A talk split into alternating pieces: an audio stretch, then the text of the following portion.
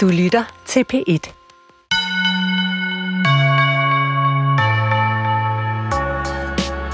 Charlotte Weitzel, normalt så vil jeg jo ikke komplimentere en forfatters udseende. Jeg tror slet ikke, jeg vil kommentere det heller.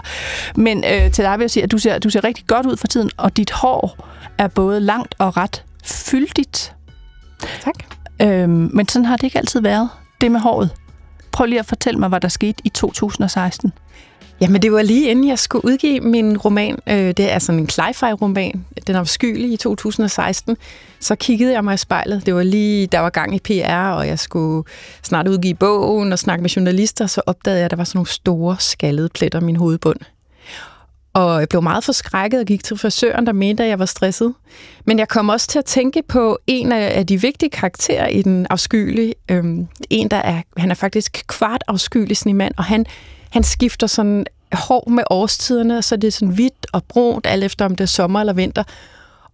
Og lige pludselig, så synes jeg, at jeg kom til at ligne min romankarakter, men var nok i virkeligheden ret stresset over klimasituationen. Inden vi taler videre, vil du så lige prøve at læse et lille passage op fra din nye essaysamling, der hedder Klimaet og Kunstneren, der netop handler om den her situation med hårtabet. Det er på side 102. Jeg holder hårtabet hemmeligt. Med hårnåle kan jeg sætte en frisyre, der dækker pletterne, men snart er jeg nødt til at gå med et stort pandebånd. Mine nærmeste kan ikke undgå at opdage det. Jeg fortæller dem, at jeg er stresset over bogudgivelsen, men kobler det ikke sammen med global opvarmning. Jeg vil ikke have, at de skal rammes af samme angst som mig. I alle interviews insisterer jeg på, at der er håb. Hos hudlægen isner sygeplejersken hovedbunden for at provokere hårcellerne til at fungere igen. Det gør hun også på kræftpatienter, der har fået kemoterapi, og hun advarer mig om, at det kan ske igen. Sørg for at få sol, siger hun. Sæt dig udenfor.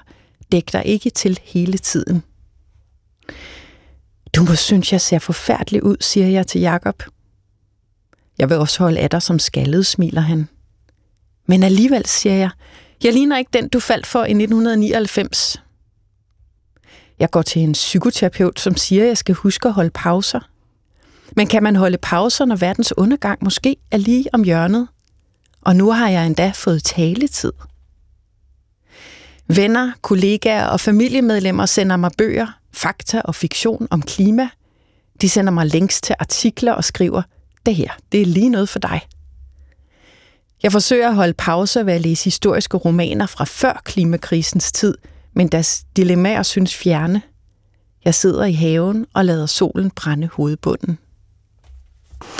Tak skal du have, Charlotte Weitzel. Hvordan vidste du, at det var klimastress, der førte til det her hårtab? Det ved jeg jo heller ikke. Og da jeg gik til lægen, så vidste lægen heller ikke noget om det, men sagde, at det var sådan noget, der kunne ske. Men jeg har faktisk oplevet det senere. Da Trumps tropper var ved at vælte kongressen, og da Rusland gik ind i Ukraine, så kom der også lige en skaldet plet igen. Så det har nok noget med at gøre med angst for verdenssituationen. Men hvis vi tager fat i det her med klimaet, og som programmet blandt andet skal handle om i dag, hvorfor er du så, hvis du skal sætte ord på, hvorfor er du så stresset over klimasituationen? Ja, altså alle forskerne siger jo ikke, at særlig lang tid til at gøre noget, og det sagde de også allerede for 10 år siden. Så derfor er jeg jo stresset over det, fordi jeg ikke synes, der sker nok. Det er som om, at vi taler meget mere om det, end vi gjorde for 10 år siden, og der er også sket en vis kulturel omvæltning, kan man sige, hvor det ikke er pinligt og mærkeligt at snakke om det længere, men aldrig har der været fyret så meget CO2 med. Det er ligesom om, at jo mere jeg skriver om det, altså mine to sidste romaner handlede om det, jo mere CO2 kommer der op i atmosfæren. I dag så skal skønlitteratur på P1 jo handle om det her med at være engageret. Altså at være et engageret menneske, som du er, men også at være en engageret kunstner. Og du er så engageret i klimasagen på en eller anden måde. Jeg vil gerne høre noget mere om, hvorfor er man det, altså så engageret, og hvilken pris har det? Både for dig som menneske, altså ud over dit hårtab, men også eventuelt for din kunst. Altså lider din kunst ved, at du som menneske er så engageret i en sag. Det skal vi tale om. Og jeg er som altid din vært og hedder Nana Mogensen. Og nu vil jeg spille et lille klip for dig, Charlotte Weitzel, som på en eller anden måde også tematiserer det her med hår. For det er fra oktober, slutningen af oktober sidste år, og det er filmet, der er sådan lidt dårlig lyd på klippet, men det er en happening, der er filmet foran Klimaministeriet, hvor digter og rektor for Forfatterskolen og aktivist Ursula Andkjær Olsen holder en tale, lige efter hun har klippet sit meget lange hår af. Og det var den dag, hvor 15 andre kunstnere og klimaaktivister klippede håret af sig selv for at vise deres sorg over klimakrisen. Og det var i forbindelse med den internationale klimakonference COP26. Prøv lige at høre det her lille klip. I desperation over manglende handling fra vores politikere, i desperation over vores politikere stadig ikke taler om virkeligheden, mødes vi foran Klimaministeriet. Vi står i en halvcirkel, og en af gangen klipper vi håret af og samler det. Vi mødes med viljen til at samle vores styrke. Ja, lyden var ikke fantastisk på det her klip, men altså man kunne godt forstå nogenlunde, tror jeg, hvad Ursula Andkjær Olsen sagde, at det her med, at vi klipper håret af i sorg, og det handler om den der afmagt, de her aktivister føler i forhold til klimakrisen. Hvorfor var du ikke der, Charlotte Weitzel? Jamen, nu synes jeg jo ligesom, det var faldet i forvejen. Så jeg synes ikke, der var nogen grund til at gøre det. Altså, jeg tror ikke, at vi altid kan gøre alt. Jeg kunne i virkeligheden engagere mig i alt muligt. Der er jo mange muligheder efterhånden for at engagere sig inden for klimabevægelser og litteratur og så videre. Og jeg tror, når jeg bliver nødt til at finde ud af, hvor meget jeg magter, også for jeg har mulighed for at trække mig en gang imellem og holde en lille pause. Det ved jeg, at de fleste mennesker, som er engageret i dybe og alvorlige sager, har brug for. Så det har jeg ikke gjort, og egentlig er jeg også bange for at blive grebet af endnu mere angst. Så det er også en form for selvbeskyttelse i virkeligheden? Ja, det er det. Men der er jo et eller andet meget symbolsk over det her med hår. Altså for de her, der var 14 kvinder og en mand, der klippede håret af sig. Hvad er det med hår på et mere symbolsk plan? Altså når vi mister det enten af sådan klimastress, eller at vi klipper det af i sådan en sorgproces. Hvad er det der med hår? Jeg tror især for kvinder er der meget med hår. Måske er der lidt mindre med mænd, det ved jeg ikke. Men det er i hvert fald vores... Altså det er en, når jeg ser på andres hår, så jeg kan ikke lade være med at tænke alt efter, hvordan det ser ud, hvor stærke de egentlig er som personer, og om de er sunde, eller de ikke er sunde. Så der ligger en eller anden... Og det gør der jo også i de gamle myter og sagn og sådan noget eventyr, en styrke i håret. Og så er det jo også, for kvinder, er det jo også en skønhed og kvindelighed at have langt hår. Og det er jo også derfor, jeg nu læser det her stykke op med min mand, og jeg tænker, hvad tænker han nu om mig? Og så er der også noget med, om man er en pæn pige eller ej, tror jeg, det der med at være en pæn pige med langt lyst hår eller lyst hår. eller om man er måske lidt mere fræk og har kort hår og er måske lidt oprørsk. Så er der mange symboler i det, ikke? Ja. Nu får du så chancen, inden vi taler videre. Nu kunne jeg da godt tænke mig at høre sådan helt ærligt, hvad du tænker om mig i forhold til mit hår. Jeg synes, det er fint. Men det er jo det ser faktisk ret sundt ud. Men det er kridhvidt, og det er ikke særlig tykt. Nå, ja. Nej, men det har jeg ikke tænkt nærmere over lige med dit. Altså, men hvis du var sådan lidt halsskaldet rundt omkring, så ville jeg nok tænke, hvad er der galt, ikke? Jeg kan sige, det er års læsning og bekymring, der sidder i den her hvide farve. Ja. Men spøg til side, altså klimasagen, den er jo, som du også sagde selv lige før, den er jo sådan alment accepteret som en sådan god og bred sag, der berører alle. Der er en gruppe, der hedder Forfattere Ser Grønt, som har nogle af de samme medlemmer. De kæmper ifølge deres egen beskrivelse imod biodiversitets- og klimakrisen. De blev stiftet i januar, den her gruppe, i 2021, og der har været sådan en række arrangementer. Det er forfattere som Maja Lukas, Nicoline Werdlin, Ursula Andkjær Olsen, som vi lige hørte, Christina Stolz, Carsten Jensen og mange andre. Og så er der jo også klimalitteratur, kan man sige, der bliver skrevet. Altså Theis Ørntoft, som du selv nævner i din essaysamling, Lars Skinnebach, Kasper Kolding. Det er sådan, det ser ud nu. Men i din essaysamling beskriver du 2009 som sådan en slags vendepunktsår for dig. Hvordan så det ud omkring litteratur og klima dengang, og hvad var det, der greb dig i 2009? Altså, det, der greb mig, var ikke først og fremmest noget kunst, der inspirerede mig. Det var faktisk den her sådan helt reelle hvad kan man sige, faktuelle begivenhed, at der var et klimatopmøde i København, hvor København blev omdøbt til Copenhagen, og Lars Løkke, blandt andet Connie Hedegaard, skulle styre det her møde, hvor der kom folk ind, Obama kom flyvende, og der var på en måde det blev dækket ret meget i medierne, at nu der var noget alvorligt på ferie her, det var alvorligt med klimaet, men samtidig var der også det her store håb, at nu kunne der ske noget, fordi nu samledes verdens ledere. Og så for os, der oplevede det og kan huske det, så var der de her ikoniske billeder af Lars Løkke, der nærmest brød sammen til sidst og var så træt ud og næsten ikke kunne tale. Og ligesom, jeg ved ikke, om han havde opgivet, men i hvert fald var der nogle andre, der måtte tage styringen. Og der sad jeg foran fjernsynet derhjemme sammen med min mand og så tv, og havde håbet, København jo omdøbt til Copenhagen, på det helt store gennembrud her. Men det skete jo ikke.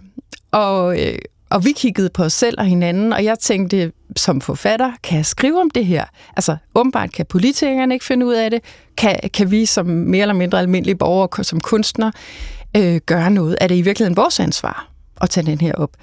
Så jeg tænkte, kan jeg skrive noget om det? Og hvordan skal jeg gøre det? Fordi der var ikke så mange, der havde skrevet noget som helst om klimakrisen, i hvert fald ikke i Danmark på det tidspunkt. Og min mand, som var mere praktisk anlagt, begyndte at snakke om, hvorvidt vi kunne gøre noget, altså helt reelt fysisk, for at begrænse vores CO2-udledning derhjemme.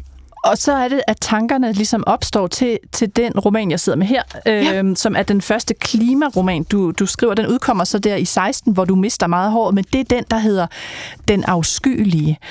Og det særlige ved den proces, som du også beskriver i essayet her, det er, at du taler med mange mennesker undervejs omkring det at skrive klimalitteratur og ønsker at skrive en klimaroman. Hvorfor havde du brug for at tale med andre om det? Altså, de fleste forfattere vil jo helst holde ind til kortene tæt til kroppen i forhold til, hvad de skriver. Ja, det er rigtigt, og det plejer jeg jo sådan set også at gøre. Eller jeg er måske en af dem, der godt kan lide at snakke lidt om det, for lige at afprøve det lidt, men jeg holder også meget tæt ind til kroppen, når jeg skriver, fordi at det at skrive også er en meget mystisk proces, hvor man ikke rigtig ved, hvad der sker. Den er meget individualistisk også, hvor man skal føle sig frem og mærke, hvad der er rigtigt for en selv. Og samtidig var det jo også så nyt at skrive om, så jeg blev også ligesom nødt til at researche en lille smule i forhold til, hvad der ellers foregik blandt forfattere og kunstnere. Altså billedkunstnerne har faktisk været installationskunstnere, der har været mere foran end forfatterne. Og så gik det jo også op for mig, da jeg begyndte at researche, at vi havde meget kort tid. En af de klimaforskere, jeg snakker med der på det tidspunkt, allerede var det 2012, tror jeg, sagde, at der var kun 2 år til ligesom at stoppe, at vi kom over de 2 grader, vi ikke må komme over. Altså den her temperaturstigning, man taler om, som vil markant ændre også stigningen i verdenshavene, og så vil der komme af teorien, altså mange klimaflygtninge. Ja, og tipping point måske, ikke? Så det gik også op for mig, altså jeg er jo ikke sådan en, der skriver meget hurtigt. Så hvis nu jeg skulle skrive en roman, der kunne ændre noget som helst, så ville jeg jo nok ikke nå at blive færdig inden for 2 år. Så derfor så tænkte jeg, måske skal jeg også snakke højt om det undervejs, fordi man kan jo heller ikke vide, når man er forfatter. Jeg er da heller aldrig sikker på, at forlaget vil udgive det, når det kommer til stykket. Altså det kan være, at det ikke er godt nok. Så derfor tænkte jeg, at i hvert fald så kunne jeg jo snakke om det undervejs, og det er ret... Det er der ikke så mange, der gør at snakke om deres kreative proces undervejs, men jeg tænkte, det kunne i hvert fald nok gøre en forskel og sætte ord på det undervejs, hvis det nu ikke lykkes at få skrevet en roman og gøre den færdig. Men havde du på et tidspunkt tanken om, at jeg skal simpelthen opgive forfattergerningen, jeg hopper direkte over i aktivisme, der er så kort tid? Ja, jeg tænkte lidt på det, fordi jeg tænker, at jeg var også lidt i tvivl om kunsten overhovedet kan gøre en forskel, især på det tidspunkt. Men nu er det jo det, jeg er bedst til. Så jamen, jeg tror egentlig, at vi alle sammen kan gøre noget, der hvor vi er. Om man så er skolelærer, eller skraldemand, eller forfatter, eller hvad man er. Man må gøre noget der, hvor man har evnerne. Vi kan jo ikke alle sammen blive aktivister i Greenpeace, eller sidde og skrive artikler i Dansk Naturfredningsforening. Så jeg tror, at hvis der skal være tale om en bevægelse, der ændrer noget, så må det komme fra alle erhverv. Men der er jo det interessante i det, at når man læser, hvad du ellers har skrevet, altså du debuterer jo tidligere, og du har skrevet Hartsens sanger, og du har skrevet Det Hvide Kvarter, men det her er sådan et vendepunkt i forfatterskabet, altså Den Afskyelige, fordi det er, som du siger, en klimaroman. Vil du ikke prøve for lytterne at sætte nogle betegnelser på, hvad du opfatter en klimaroman er? Eller hvad et stykke klimalitteratur er? Ja. Det kan være, altså den her, Den afskyelige, den er jo meget direkte. Altså, der bliver der sagt klimaforandringer, og det handler meget om det. Det centrerer sig meget omkring det, og det er det, karaktererne i bogen er interesseret i at gøre noget ved. Men jeg synes også, at klimalitteratur kan være noget, der har et lille spor af klima i sig. Og det ser jeg faktisk også, bare jeg læste en hyggekrimi, som man kalder det, for ikke så lang tid. Selv der var der bare et lille spor af klimaforandringer ind i. Og det betyder jo, at det er begyndt at blive et menneskeligt grundvilkår alle steder. Det er blevet mere og mere mainstream. Så jeg vil også sige, at noget, der man kan kalde det, ja, klimalitteratur, der kan også være bare et spor af det i bogen. Man vil nok ikke sætte etiketten på, og jeg vil også sige, at den her, selvom mange kalder det en klimaroman, så er det jo også en kærlighedsroman, og det er også en eventyrlig roman, og det er alt muligt andet. Så det er ikke kun det. Men, og vi skal jo heller ikke, det er jo heller ikke den, der sådan er hovedemnet i dag. Det er dit nye essay, men bare så man forstår, hvordan du arbejder med det, fordi det er også noget af det, du skriver om og i undervejs, og hvordan skriver man klimalitteratur, det er også et emne i det her nye essay. Altså, den handler jo om Heidi og Kenneth, så det er jo på en måde en parforholdsroman, og så er det, du siger, han forvandler sig, eller han viser sig at være halvt noget andet.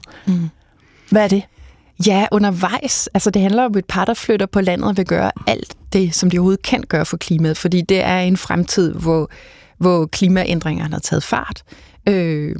Så de prøver at leve så bæredygtigt som overhovedet muligt, har et meget ekstremt CO2-regnskab, hvor de vil gå helt i nul, og Heidi vil gerne have et barn, men må det først, når de er CO2-neutrale for Kenneth. Ikke? Og Kenneth, han har måske lidt sin egen agenda også, fordi han sveder abnormt meget, altså fordi temperaturen er steget til sådan 3-4 grader, så det er også sådan lidt grotesk, at han sveder så meget, han nærmest ikke kan ordne sin egen køkkenhave, ikke? Han bare ligger der i hængekøjen, og Heidi må klare det hele. Og hun begynder også at undre sig over, hvad han er for en, fordi han er jo 2,5 meter høj og har det der hår, der skifter med årstiderne og er lidt ubehagelig nogle gange. Så da hun faktisk bliver gravid, hun får snydt ham til at blive gravid. Det er en hel historie i sig selv. Men så begynder han jo at blive mere og mere uhyggelig, og hendes mave vokser grotesk hurtigt, og hun bliver nødt til at finde ud af, hvem er han egentlig? Og hun opsøger et bjerg, hvor der ligger et gammelt skisportssted, og finder ud af, at Kenneth har boet deroppe som barn, og er slægt med det afskyelige snemand, men at han kun er kvart afskyelig snemand, og så kan man jo tænke lidt over, hvor store de hele er. Og det er som om, at de ligesom er begyndt at vågne her i den her tid, hvor temperaturen stiger og er blevet mere og mere vrede og mere og mere uhyggelige. Så der er nogle kræfter på spil i naturen. Altså, jeg tror også, jeg tænkte undervejs, det var sjovt at skrive. Altså, der er jo tit det der billede af isbjørnen, der lider. Det ser vi også mange skulpturer og sådan noget, når man taler om klima. Der er blevet sådan helt symbol for det. Men på en eller anden måde er det lidt lettere måske at leve sig ind i en, der også er lidt menneskelig. Og det synes jeg kunne gøre med at tage den afskyelige snemand med. Ja. Ja. Du har en ret interessant passage her i Klimaet og Kunstneren, som jeg lige vil læse op, som handler om det her med, altså hvordan man konstruerer, og hvad for en genre man kan vælge til at skrive klimalitteratur, og nogle genreovervejelser. Fordi som du siger, så skriver du jo en blanding af, altså du blander det magiske, det overnaturlige med det realistiske. Og der jeg læser bare lige ganske kort op. Du nævner en indisk forfatter, og så skriver du, i den vestlige litteratur, som konventionerne siger er god litteratur, det kan for eksempel være realisme, fungerer naturen mest som et bagtæppe for de handlende mennesker. Moral i den slags litteratur handler om menneskers pligt over for andre mennesker, og måske en gud. Den handler ikke om menneskers pligt over for naturen. På en måde kan litterære konventioner komme i vejen for at skrive klimalitteratur, mener Ghosh, altså den her indiske forsker. I klimakrisens tid er det tydeligt, at naturen er en handlende kraft. Kan for eksempel realismen ligefrem blive en fortrængning af realiteterne? Det er jo en meget interessant tanke, at den realisme, som vi ellers hylder i litteraturen, at den ikke måske, siger du og siger den her indiske forsker, er særlig velegnet til at skrive klimalitteratur. Kan du ikke prøve at sætte nogle flere ord på det? Fordi det er jo en interessant både sådan stil- og genre-tanke.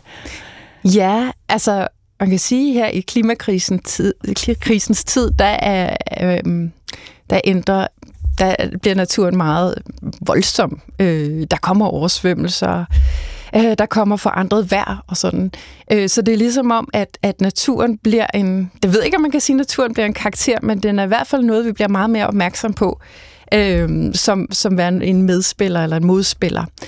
Så ved at skrive eventyrligt, kan man på en eller anden måde sætte naturen i forgrunden. Ligesom Kenneth, der også er i hvert fald 3/4 natur, nej, en kvart natur, at han får lov til at tale tydeligere, fordi han får lov til at komme i forgrunden. Og der vil det jo på en måde, altså i manges øjne, blive eventyrligt, fordi man tænker, at det kan ikke foregå i virkeligheden. Men alligevel, det her med naturen forandrer sig, foregår jo i virkeligheden. Så det er på en måde at lade tingene bytte plads, og der ser man jo til det i islandsk litteratur, at der er jo mange, der skriver eventyrligt, og ofte er her, der er naturfænomener og overnaturlige fænomener, der kommer i forgrunden. Men der kan man sige, at islændingene, de har jo levet i meget nær kontakt med naturen, og de lever i det her ude i Atlanterhavet, i et landskab fyldt med vulkaner. De er vant til at tænke, at naturen er voldsom, og den er en, man skal tænke og have med ind, som en medspiller eller modspiller. Ja. Og det gør du også i din seneste roman, vi to talte om for noget tid siden, den der hedder Rosarium. Altså, der er også den her, hvad skal man sige, eventyrlighed, og den her i forhold til karaktererne, altså blanding af arter. Altså ligesom du siger, Kenneth i Den Afskyelige har noget afskyelig snevand, natur i sig, og noget menneske, så er der også i Rosarium karakterer, der er halvt planter, halvt mennesker. Har du simpelthen fundet ud af, at den stil med det eventyrlige er bedst, når du skal have klimabudskaber frem, eller naturen i spil? Jeg ved ikke, om jeg sådan på den måde har fundet ud af det. Altså, jeg har jo altid, siden jeg debuterede for over 25 år siden, af en eller anden grund skrevet i den her genre, hvor naturen, eller hvor der som er eventyrlig, og hvor naturen, det handler tit om mennesker, der søger ud i naturen for at finde sig selv, eller, altså naturen er altid med i mine bøger, af en eller anden grund. Og ja, før var det mere mennesker, der søgte ud i naturen for ligesom at finde sig selv og komme tilbage for at falde hak med sig selv i det her møde med det andet og det vilde. Og ja, efter 2009, så blev det klimaet, det handlede om. Men du har i hvert fald kontinuerligt arbejdet med den her eventyrlighed, hvor mennesket enten er skabt af andet end menneske, men indgår i relationer til andre væsener og arter. Men du har en interessant overvejelse også om, jamen, hvis man skriver klimalitteratur, hvordan indgår man så i forestillingen om god litteratur? Altså den forestilling, vi har om god litteratur. Ja, ja. Du taler om konventionerne om, hvad god litteratur er traditionelt, og så siger du... Litteratur med en agenda kan for eksempel betragtes som propaganda og give mindelser om kommunisme, som hos Røde Mor. Sange, som deres, betragtes ikke som fin kultur. På de vestlige skriveskoler går man meget op i princippet show, don't tell. Altså vis det. Lad være med at fortælle det. Vis det. Show, don't tell. Men hvordan kan man skrive om klimakrisen uden et tell? Det vil jeg næsten lade dig svare på. Ja, det er jo også det, når man vinder særligt med det, man skriver. Altså, jeg tror måske også, der bare har været nogle årtier, hvor det at ville noget bestemt med det, man skrev, ikke har været fint. Måske var det, fordi man var... Altså, bølgerne går jo op og ned, og der er noget er smart, og noget er ikke smart. Altså, i 60'erne og 70'erne måtte man godt skrive politisk. Det var det i orden. Og så tror jeg, efter murens fald, hvor vi ligesom blev frie og måske mere afslappet og tænkte, at alting skal nok gå, der er en lysende fremtid for os, så blev det pludselig ikke fint at skrive det. Så skulle det være mere litteratur for litteraturens egen skyld, som det jo også sagtens kan være. Men der har været i mange år, indtil måske, da Lars Skinnebach begyndte at skrive sine klima- og økodigte, at det jo ikke var fint at have en agenda. Og det er også sådan omkring 2010, eller sådan noget, som jeg husker, han begynder. Ja, ja. Men det igen leder det jo til spørgsmålet, hvordan skriver man klimalitteratur? Altså uden at, altså i forhold til det her diktum, der er om, at man skal show, don't tell. Altså sådan skriver du god litteratur. Hvordan skriver man klimalitteratur uden et tell? Ja, det er jo heller ikke særlig nemt, det vil jeg sige. Og jeg har haft mange overvejelser omkring det, fordi selvfølgelig har jeg ville noget med mine romaner, men samtidig har jeg heller ikke synes, det skulle være alt for tydeligt. Og det er jo også fordi, romanen kan noget andet end det præcise politiske budskab, den kan være mangefacetteret. Og den her klimakrise er jo også mangefacetteret. Den er ikke kun den er ikke nem at regne ud, og den er ikke så... Altså, der er mange facetter i det her. I virkeligheden handler klimakrisen, synes jeg tit, eller vores krise i forhold til naturen, om hvad mennesket egentlig er for en. Altså, det er jo meget en undersøgelse i virkeligheden af, hvad er mennesket i forhold til naturen, hvad er mennesket egentlig, når nu mennesket er sådan en figur, kan man sige, som skider i egen rede, men ikke selv kan se det, og samtidig elsker naturen, men samtidig ødelæggerne. Og der kan man jo gå helt tilbage til Inger Christensens for eksempel digtsamling Alfabet i 1900, hun udgav i 1981, og hun var jo meget tidlig på den, der jo handler om, hvordan mennesket ligesom, altså, er det eneste væsen, der kan prise naturens skønhed, men samtidig hele tiden ikke kan lade være med at ødelægge. Og det er jo virkelig, det er jo grotesk og meget interessant, altså fordi hvad er mennesket sådan en størrelse i verden i forhold til den betragtning, ikke? Men det er jo sådan en eksistensundersøgelse, kan man sige, men vil du selv sige, at du skriver politisk? Altså, hvis du gerne vil have mennesket, og det kan vi også snakke om, hvad er det, du vil have læseren til, ja. men du har i hvert fald et emne, du undersøger, og formodentlig jo også en agenda i forhold til, hvordan du gerne vil have, vi skal handle. Altså, er du en politisk forfatter?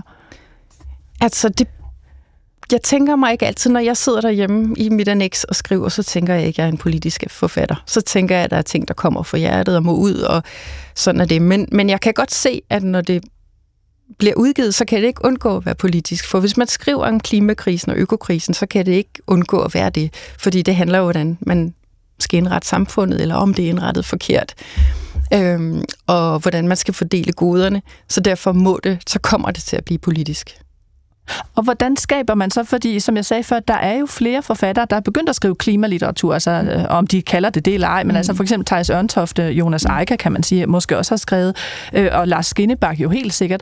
Men hvordan skaber du engagement hos læseren, altså det engagement, der kan strække ud over romanerne og gå ud i den virkelighed, hvor klimakrisen krasser? Ja, det er et godt spørgsmål, fordi det er jo meget fluffy, hvordan det kan foregå. Også fordi, at kunst er fluffy i sig selv. Men man kan sige, at det, der skal til for at bremse klimakrisen og økokrisen, er jo også en kulturel omvæltning. Og der kan kultur eller litteraturen og kunsten jo godt bruges i den sammenhæng, men det er sådan lidt mere langsomt. Man kan jo ikke sige direkte det, når nogen læser en roman, der handler om klima, så kommer der mindre CO2 op i atmosfæren. Men den bliver jo også romanerne nu. Rosarium blev nomineret til deres romanpris, for den blev læst i 100 læsekredse rundt om i Danmark. Og der tænker jeg, at det at samtale om en bog, og samtale om klima- og økokrisen gennem en roman, sådan lidt i udstrakt arm, og sætte sig selv lidt mindre på spil, end man måske ville have gjort det sådan en samtale, måske godt kan ændre noget. Det er en måde at samtale om det på, når man samtaler om en roman. Du har en god beskrivelse om målet med netop din Rosarium-roman. Altså, hvad det er, du håber, læserne skal. Så du håbet med Rosarium er, at læserne vil føle sig ansporet til at forbinde sig med naturen. En fornyet respekt vil få os til at indse, at vi er afhængige af den og en del af den. Hvordan får man læserne ansporet til at forbinde sig med naturen gennem en roman? Altså, som du siger, det er meget fluffy, men prøv at sætte nogle ord på. Altså, hvordan, når man læser den her roman, Rosarium, som udkom for et par år siden, som handler om rosen er i centrum, men forskellige væsener, der har erfaringer med den, og måske nogen, der er halvt plante, halvt mennesker. Hvordan får man ansporet mennesket via den her roman til at knytte mere an til naturen? Altså, jeg har virkelig skrevet den med mange sanser, den roman. Jeg har virkelig prøvet at leve mig ind i, hvordan det er at være en skov, og jeg har været meget skove, mens jeg har skrevet den. Og det vil jeg gerne have, at læseren skulle mærke. Jeg tænkte, at hvis de går ind i den her roman med alle sanser, ligesom prøver at få dem til at lukke dem derind i det her rosenkrat, så vil det at gå tur i skoven en anden gang måske være en ny oplevelse, en ny respekt over for planter, en ny... Altså, jeg tror også... Og så er der også mange biologiske facts i bogen, og facts omkring planter. Og jeg tror, vi lærer jo ikke særlig meget om planter i skolen i virkeligheden, og planterne er jo alt for os. Altså, vi er jo fuldstændig afhængige af planterne er her på jorden. Men at man måske bliver opmærksom på det ved at lære dem at kende. Altså, bare det at kunne nogens navn gøre, man lærer dem at kende. Så på en eller anden måde, det er jo det, kunsten kan, at påvirke vores sanser og invitere os med ind i et sanserum. at det kunne måske få os til at forbinde med planter. Og man kan sige, nu er jeg ikke sådan helt vild for det med moraler, det er det første kunstner, der er det, men i slutningen af romanen viser det sig, at de mennesker, de former for mennesker, der kan forbinde sig med planter, er dem, der klarer dem til sidst i den fremtid, der kommer. Så det er din måde, kan man sige, at være politisk på. Altså de mennesker, der kan tilpasse sig og indgå alliancer eller forbindelser med naturen, klarer den. Og dem, der ikke kan, klarer den ikke. Men det er jo sådan en slags, når du stiller det op på den måde, er det jo sådan en slags lærdomslitteratur. Altså anvisning, altså hvis du vil klare den, så gør du vælge den vej, og hvis du vil gå under, så er det klart at pege på, så er det den vej. Ja, det ved jeg ikke. Altså, der er jo, igen er der mange facetter i bogen, og det er jo ikke sådan helt sort-hvidt hele vejen igennem. Altså, planterne er jo heller ikke nødvendigvis særlig gode væsener. Altså, jeg overvejede, om jeg skulle skrive en roman, hvor planterne var kærlige og udelukkende gode, men det er de heller ikke i romanen. Det ender jo faktisk med planterne, eller rosen der, breder sig over hele jorden og indtager den og er på alle kontinenter, ligesom menneskene er nu. Så spørgsmålet er, om planterne ikke også ville gøre det, hvis de fik muligheden for det, som mennesker har fået. Så på den måde er den ikke helt sort-hvid. Kan du ikke prøve at finde et lille stykke af det der med det sansemættede? Det synes jeg er meget interessant. Altså, du siger, du har ligesom skrevet med alle sanser, og det der med, at du vil give læseren en ny fornemmelse for den sansede natur, så når man går ud i den virkelige natur, så tager man det med. Ja. Er der et eller andet sted, du kan pege på i den, som måske handler om nogle af de steder, hvor karaktererne går i skoven eller oplever skoven? Jeg synes nemlig også, der er nogle nogle steder rundt omkring. Så hvor er vi henne i Rosarium her? Jamen, vi er mod slutningen, og der er, hvor vi er i bogens nutidsafsnit, hvor vi blandt andet møder en lille teenagepige, der hedder Fine, som er 13 år og bor i Allerød. Hun har altid følt sig sådan lidt mærkelig og anderledes, og når hun ser sig selv i spejlet, er hun sådan lidt grågrøn i hovedet og føler sig underlig.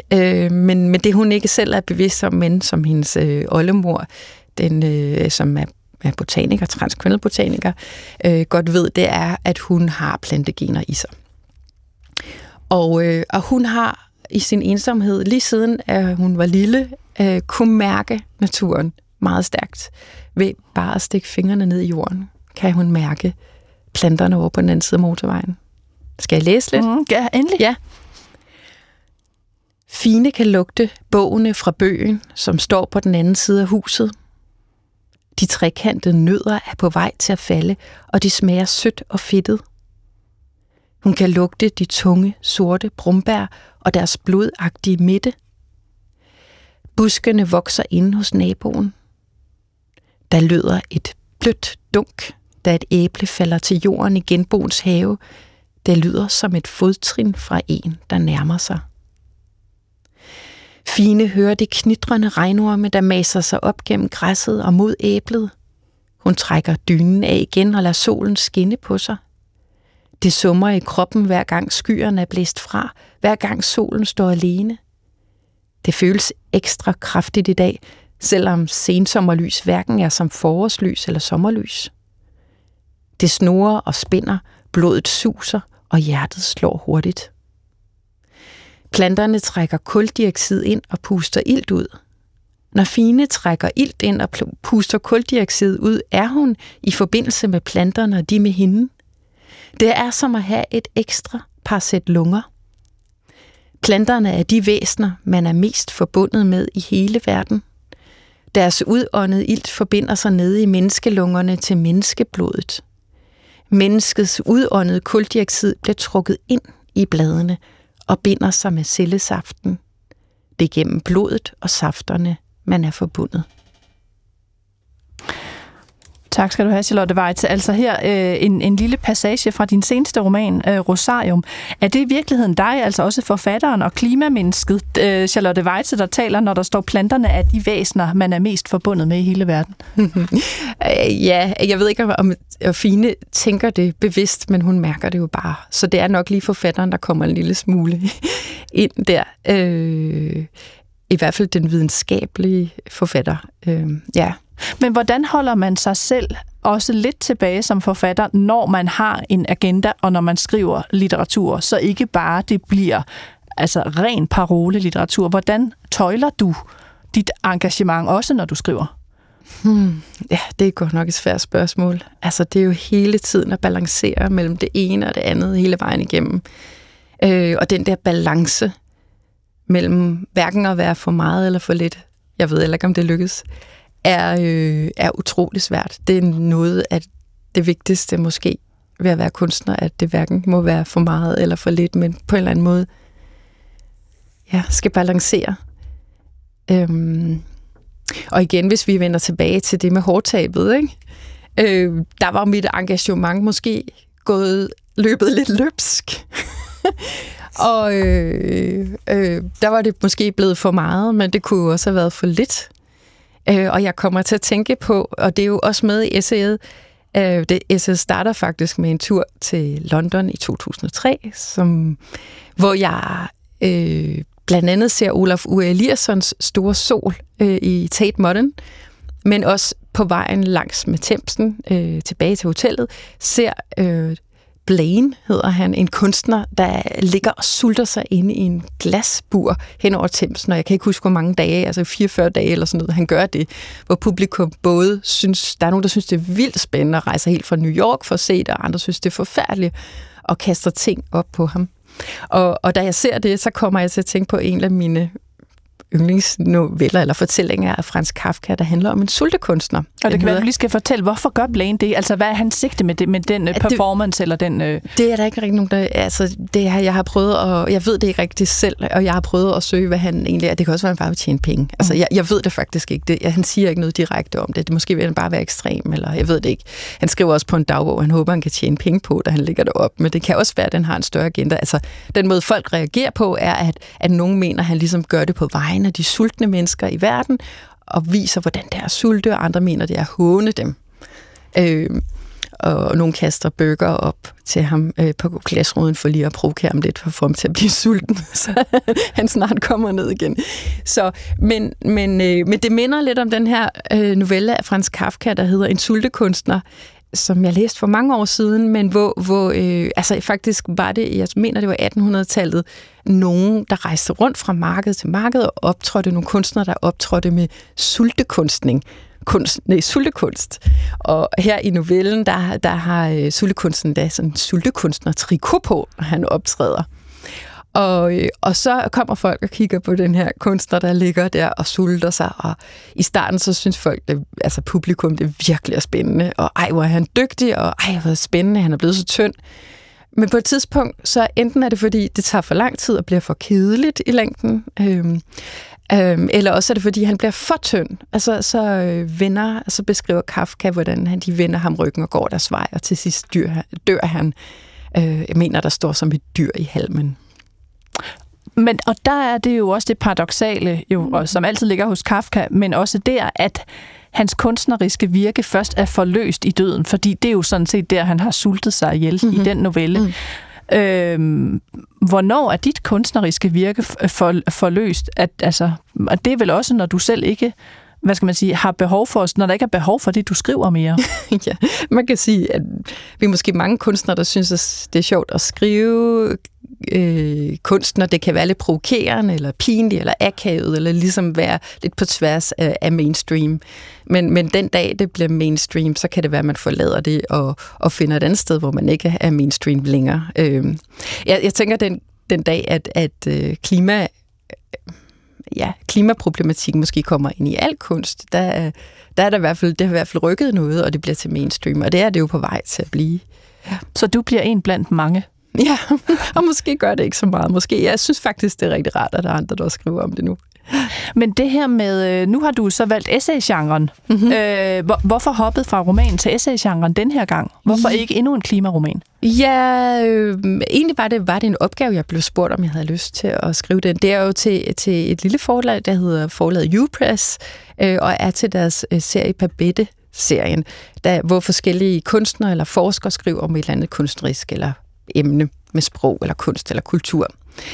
Og jeg blev spurgt, om jeg havde lyst til at skrive om kunst, klimakunst, og tænkte først, hvordan i alverden skal jeg gøre det? Er det ikke rigeligt at skrive romaner om det, tænkte jeg. Og så synes jeg alligevel, fordi jeg egentlig havde været med så længe, og kunne se, at det var ret interessant at se, hvordan en strømning bliver fra noget, hvor jeg, da jeg taler om at skrive min roman i første omgang, føler mig virkelig pinlig og akavet, for jeg tænker, hvor er det... Tænk, hvis nu det her klimaforandring bliver til noget, og tænk, hvis nu det bare er lidt plat at stå her. Altså der i 2009? Ja. Til at det pludselig begynder at blive mainstream, og de fleste føler nærmest, de skal have, eller mange føler i hvert fald, de må have et klimaspor i deres værker, for ligesom det skal repræsentere tiden. Så at den her strøm og den her ændring inden for kunsten, synes jeg faktisk var ret interessant at skildre, hvad der er sket i de her år. For det er jo ret positivt. Altså den vending, der er kommet, og den politiske vending i litteraturen. Det synes jeg faktisk, det er. Ja. Så den havde jeg lyst til at skrive, inden at det var ligesom glemt, hvad der var sket. Jeg skulle også stadig kunne huske, hvad der var sket, og hvad jeg havde oplevet rundt omkring, fra at gå ud og holde foredrag om Den Afskyelige, hvor der altid, i starten i hvert fald, sad en ældre klimaskeptisk mand på første række og var vred, til at han pludselig ikke er der længere, og de fleste gange, jeg er ude og fortæller om det, at det mest er en stor bekymret skare af folk, som også er bekymret for klimaet. Men jeg kan ikke lade være med at trække tråden tilbage til Kafka og sultekunstneren, og man kan sige, den overengagerede kunstner, der ender med at dø af sin kunst, fordi nu talte du om hårdtabet før, men du har jo også altså på det mere private plan med din mand, det du kalder en 2030-plan, og der ligger simpelthen en hjemmeside, hvor man kan finde den der 2030-plan for familien Weitze, Anvort Skov. Og der er så...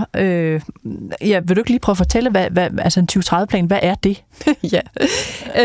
Det var faktisk noget, der opstod kort tid efter, vi havde set Lars Løkke i fjernsynet der 2009, hvor vi tænkte, okay, altså... Jeg tænkte faktisk, altså dels kan vi gøre noget i vores egen husstand, derhjemme kan vi gøre noget praktisk, når nu politikerne ikke gør det, kan vi så selv gøre det. Og jeg tænkte også, hvis jeg skal kunne holde ud og se klimakrisen i øjnene i alle de år, jeg var ved at skrive romanen, så bliver jeg simpelthen nødt til at gøre noget praktisk også, ellers kan jeg ikke leve i det simpelthen. Og så lagde vi det, altså det hed ikke 2030-plan i starten, der gik måske 2 år før det blev det, vi kaldte en 2030-plan, fordi vi havde et mål mod 2030. Men at vi fandt ud af, at det virkede, hvis vi ville gøre noget, så virkede det fuldstændig uoverskueligt at skulle gøre det hele på en gang. Egentlig så vidste vi jo godt, hvad vi skulle gøre. Solceller, og genbrugstøj og vegetar og sådan noget. Vi ved alle sammen godt, hvad der egentlig skal til. Men måske var det lidt lettere at tage det i etapper. Fordi noget af det, og meget af det, er jo også vaneændringer. Hvis man skal til at sortere sit affald i 14 fraktioner, så kræver det noget tilvænning og noget vane. Og noget af det også økonomi. Altså, man skal spare sammen til en elbil, for eksempel, så man kan ikke det hele på en gang. Så derfor så blev det en trinvis 2030-plan, hvor vi laver sådan i hvert fald 1 tiltag om året, nogle gange 3, af forskellige art. Og så sigter vi mod 2030, at vi har reduceret vores CO2-udledning med 70%, ligesom regeringen regner med. Og vi er nået til 50% nu. Det kan faktisk også lade sig gøre at leve nogenlunde normalt med det. Så det er vores lidt ongoing klimademonstration. Vi er ikke så gode til at gå ud og stå med fanerne og råbe ind på Christiansborg, men det her, det er ligesom vores lille demonstration. Og for at lytterne bedre kan forstå, altså hvad handler det her om, så starter den jo så i 2009, og der kan jeg se, der er målet at halvere elforbruget, og I vil i gang med noget affaldssortering i 8 fraktioner, og så er der sådan lidt beskrivelse. 2010, der gælder det om at sænke vandforbruget hos jer. 2011, der skal fokus være for jer på at købe brugte ting, og så 2012, fokus på offentlig transport og cykel, og så vokser det ellers lidt, skal jeg love. Ja, det gør nok. Så kommer der... 2018 har jeres fokus været i familien mindre tøjkøb, isolere kælderdørene, og så vil I skifte til et teleselskab, som donerer overskud til bæredygtighed. Og hvis man går til i år, der vil I have flere solceller, batteri til strømopbevaring, og så interessant, vil I købe klimakreditter som kompensation for den udledning, vi ikke har fjernet. Det er jeres mål i år. Ja, det er også en ongoing snak, om man vil det. Så der har I købt klimakreditter? Nej, det har vi ikke gjort endnu. Men året er jo heller ikke gået endnu. Nej, og vi har heller ikke fundet ud, hvordan vi opbevarer strøm. Men det kan godt være, til den her vinter, at det er super god... Altså, med den her vinter, der nok bliver temmelig kold, så kunne det da godt være, at vi skulle Det er, om vi kan finde et batteri fra en gammel elbil og sætte op, så vi kan lagre noget af vores strøm fra solcellerne.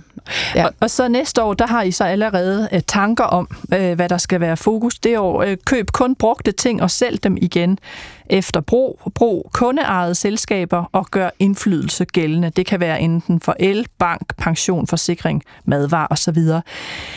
Jeg kan ikke lade være med at tænke, Charlotte Weitzel, om du er overengageret, eller om du bare er duks. Hvad tænker du selv? Ja, det kan da godt være, jeg er noget af det også. Men altså, der skal jo også gøres noget. Det føles også pinligt måske at være lidt dukseagtig og lidt overengageret. Og nu lyder det jo også sådan meget dukseagtigt der på den der plan, ikke? Og nogle gange er der jo også nogle ting, der er gået tilbage. Der var et år, vi blev nødt til at have 2 biler, ellers kunne hverdagen ikke hænge sammen og sådan noget. Altså sådan er det jo også.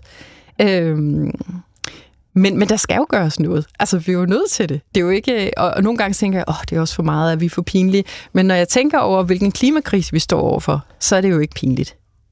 Men jeg kan heller ikke lade være, fordi jeg vil bare læse en sætning eller sådan noget fra dit essay, hvor du skriver, jeg er også skyldig, tænker jeg, med al den CO2, jeg har udledt i mit liv. Og hvad skal det nu blive af mine børn og deres børn?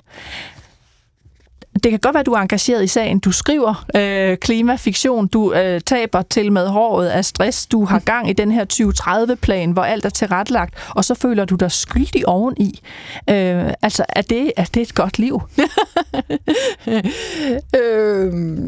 Ja, men altså, man kan sige, at vi skal jo alle sammen ned på at udlede 2 ton, ikke? Så der er jo lidt lang vej igen. Jeg ved ikke, altså vi er jo alle sammen nødt til at se den her klimakrise i øjnene, og hvis vi ikke gør det, så sker der jo ingenting. Så jeg ved ikke, om man kan sige, at det er et godt liv at sige det på den måde.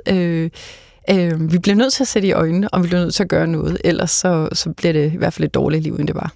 Men hvad har mest effekt? Nu gør du jo så en masse ting, både den der 2030-plan, du har hjemme hos dig selv med din mand, og så har du romanerne, du har noget essayistik, du underviser også i nogle workshops, som jeg forstår det, omkring klima og sådan noget. Altså, hvad har mest effekt? Det ved jeg ikke. Jeg tror, som jeg måske også sagde i starten, at det, man skal gøre, er jo noget på alle mulige forskellige planer. Og nogle gange har det ene taget det andet, Så jeg kan ikke sige, hvad der gør mest, eller hvad der gør noget. Det er jo en bevægelse, det er jo en strømning, det er en kulturændring, vi er i gang med nu. Så ja. Men kan du være bange for, at det modsatte sker, at du for eksempel med romanerne kommer til at give nogen angst? Altså angst for klimakrisen, altså at læseren i stedet for at føle sig forbundet med naturen og for behov for at knytte sig mere til den, bliver sådan lammet af en eller anden form for skræk og slet ikke kan gøre noget. Jamen det er jo det, der netop er balancen, det der, og det er jo det, jeg også overvejer med hver eneste roman, også med essayet. Altså skal det ligesom være dystopi, hvor folk bliver skræmt til at gøre noget, eller skal det være håb, eller kan håbet også være en form for sovepude? Og hvad vælger du? Altså, lidt af hvert. Jeg tror ikke, at man skal tage det ene eller det andet. Det bliver igen som det her med at balancere og finde et eller andet, der er et sted midt imellem. Men har du for eksempel haft læsere, der er kommet tilbage til dig og sagt, det er det mest deprimerende, jeg har læst. Det vil jeg simpelthen, det kan jeg ikke have med at gøre. Det er sket, at der er nogen, der slet ikke kunne læse det, fordi de blev for dårlige af det. Og så er der nogen, også med Rosarium, der blev oplivet af det, fordi de følte, de forbandt sig til naturen gennem læsningen. Og faktisk blev oplivet af det og tænkte, jeg er en del af naturen. Det er godt. Så det kan måske nok være lidt af hvert. Jeg ved ikke, om kunst skal være sådan noget altid at være hyggeligt og lækkert at læse. Altså, det skal vel også sætte noget på spil. Jeg kunne godt tænke mig at spille et lille klip for dig for TV-avisen fra sidste uge, og så taler vi videre bagefter. Fra den 1. oktober stopper mejeriet Thise og en lang række mælkeproducenter med at bruge importerede sojabønner som foder. Det er nemlig hverken godt for klimaet eller for regnskovene. I stedet dyrker mange landmænd som Mikael Biskov her hestebønner som foder til køerne. Høst, hestebønner og håb for klimaet. Jeg har det godt med det, og det giver mig en god smag i munden. Så det er jeg stolt over som dansk landmand. Og det er så dem, vi bruger til at fodre vores køer med. som erstatning for sojaen. Mikael Biskov er økologisk mælkeproducent. Hans køer har fået nye bønner på menuen. Hestebønner i stedet for soja. Men det går godt. Vi avler fornuftigt, og køerne kan egentlig godt lide det. Et lille klip fra TV-avisen fra den forgangne uge, som jo, tænker jeg, Charlotte Weitzel, som er min gæst i dag, indvarsler en helt anden narrativ, når det gælder klima. Altså måske en meget positiv narrativ eller fortælling om, at det kan godt være, at klimaet lider, men det går da meget godt. Vi finder da nogle løsninger. Vi finder da noget kreativt, som nu at skifte fod, og vi kan dyrke her ved siden af. Er det en narrativ, som du også oplever en gang imellem, og som du ser mere af, altså den narrativ, der hedder, ja, klimaet har det ikke så godt, men mennesket er også et kreativt væsen, der kan finde på løsninger? Mm. Nu tænker jeg, at løsningen nok er lidt halv her, fordi at køerne bøvser nok lige så meget mentalt, som de har gjort før. Men det er jo meget godt, det ikke kommer fra Sydamerika selvfølgelig. Så det er jo sådan en halv løsning og en halv jubel, selvom jeg kan høre, at landmændene er glade. Ja, altså, jamen det er fordi, jeg tænker, at nogle gange, så har jeg hørt både, når det gælder altså nyhedsjournalistik eller kulturjournalistik, altså den her meget dystopiske forestilling, der er lige nu omkring klimaet og hvordan det vil gå. Den vi har talt om, altså oversvømmelser, klimaflygtninge, tipping point, det er væltet, vi kan ikke nå det. Men på den anden side, synes jeg også, at der en gang imellem dukker fortællinger op som det her, hvor man kan sige, ja, der er en accept af en klimakrise, men mennesket er også et ressourcevæsen, der kan finde på løsninger. Altså en lidt anden fortælling, en lidt mere lys fortælling. Så spørgsmålet er egentlig også, ser du den, og hvad tænker du om den? Ja, altså det er jo godt, det i hvert fald bliver til et talesæt, og man finder på noget, der er bedre. Der er bare lidt langt igen. Og så kan man også sige, altså jeg bliver jo tit spurgt om, er der håb? Ikke? Hver gang jeg er ude og holde foredrag om bøgerne, så bliver jeg spurgt om, er der håb? Og så plejer mit svar lidt at være sådan, okay, hvad er håbet? Hvad er et håb for noget? Og hvad er det, vi håber på? Er det, vi håber på, at vi kan leve, som vi har gjort de sidste mange år? Er det, vi håber på, at vi kan finde en løsning, så vi overhovedet ikke behøver at ændre vores liv, men finder noget teknologisk? Eller kunne man håbe på noget andet? Eller kunne man, hvad er håbet? Hvad er det, hvordan er det egentlig, vi ønsker at leve? Og hvad er håbet for dig, hvis du skal svare på det? Altså, jeg tror ikke, at vi kan blive ved med at leve, som vi lever. Jeg tror, håbet ligger et andet sted, at vi kan prøve at finde ud af, hvad der er vigtigt for os i livet. Er det vigtigt at drikke mælk, for eksempel? Er det vigtigt at have en masse køer? Hvad er egentlig vigtigt? Hvad er et godt liv? Er der noget, vi kan undvære af det, der udlever meget CO2? Det er jo en anden form for liv, vi bliver nødt til at have. Men hvad betyder det så for dig som kunstner? Altså, bliver du ved med at skrive bøger? Møder jeg Charlotte Weitzel om 10 år fuldstændig skaldet og klimastresset og med angst, omgangskreds og med hus på pæle? Eller, altså, hvad er det for en fremtid, du forestiller dig for dig som kunstner og som menneske? Altså, jeg ved det ikke lige nu. Det ved jeg simpelthen ikke. Og jeg synes også, at det her med at engagere sig i klima og skrive om det, der sker hele tiden noget nyt. Og jeg ved ikke, hvor jeg er om 10 år, det ved jeg ikke, og jeg vil heller ikke vide det, fordi at den kunstneriske proces er også på mange måder uforudsigeligt. Jeg ved ikke, hvad der sker. Det kan også være, at jeg holder op med at skrive om det, kan være, at jeg begynder at skrive om noget andet. Så det ved jeg ikke rigtigt. Men tænker du nogle gange, at du har aftjent din klimapligt som forfatter? At nu har du skrevet om det i 10 år, og du har mistet håret og blevet stresset og alt muligt. Det er kommet igen. Ja. Jeg vil sige, at jeg sidder over for en forfatter med hår. Men at nu har du aftjent din pligt på en eller anden måde. Altså det kommer an på, hvor længe jeg føler, at jeg har stof og noget, jeg har lyst til at skrive om i forbindelse med det. Jeg tror nu altid, og det at som det har gjort de sidste mange år, jeg har skrevet, også før jeg begyndte at skrive om klima, at der vil nok altid være et eller andet spor af menneskets forhold til naturen i det, jeg skriver. At det bliver ved med at optage mig. Det har optaget mig, siden jeg var barn. Så det bliver nok ved med at være der, men jeg ved ikke, hvad der kommer til at ske.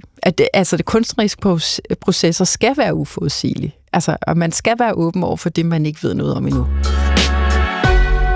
Det var alt fra skønlitteratur på P1 i denne omgang.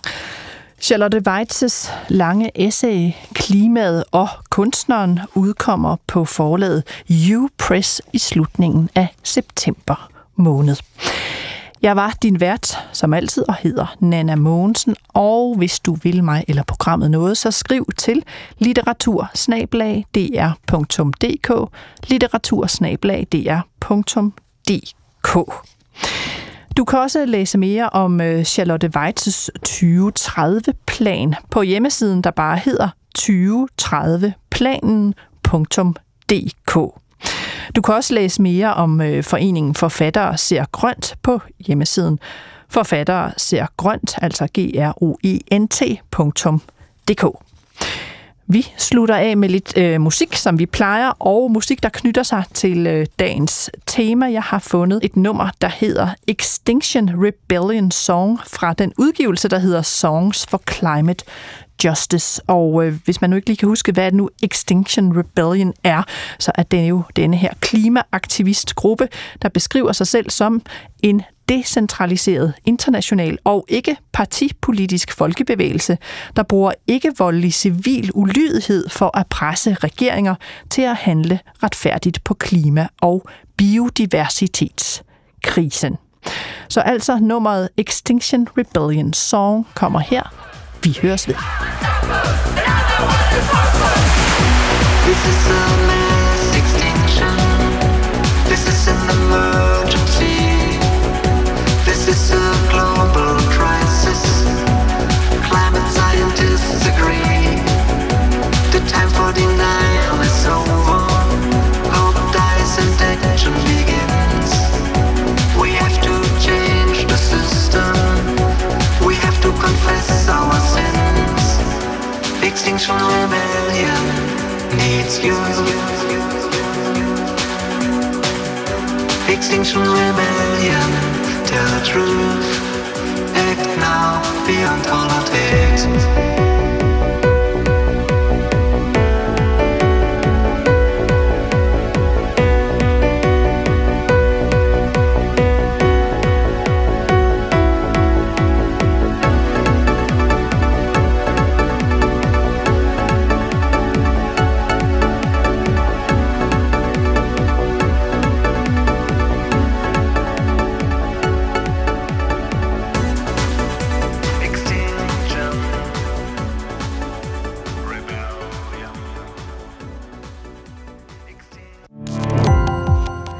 Gå på opdagelse i alle DR's podcast og radioprogrammer. I appen DR Lyd.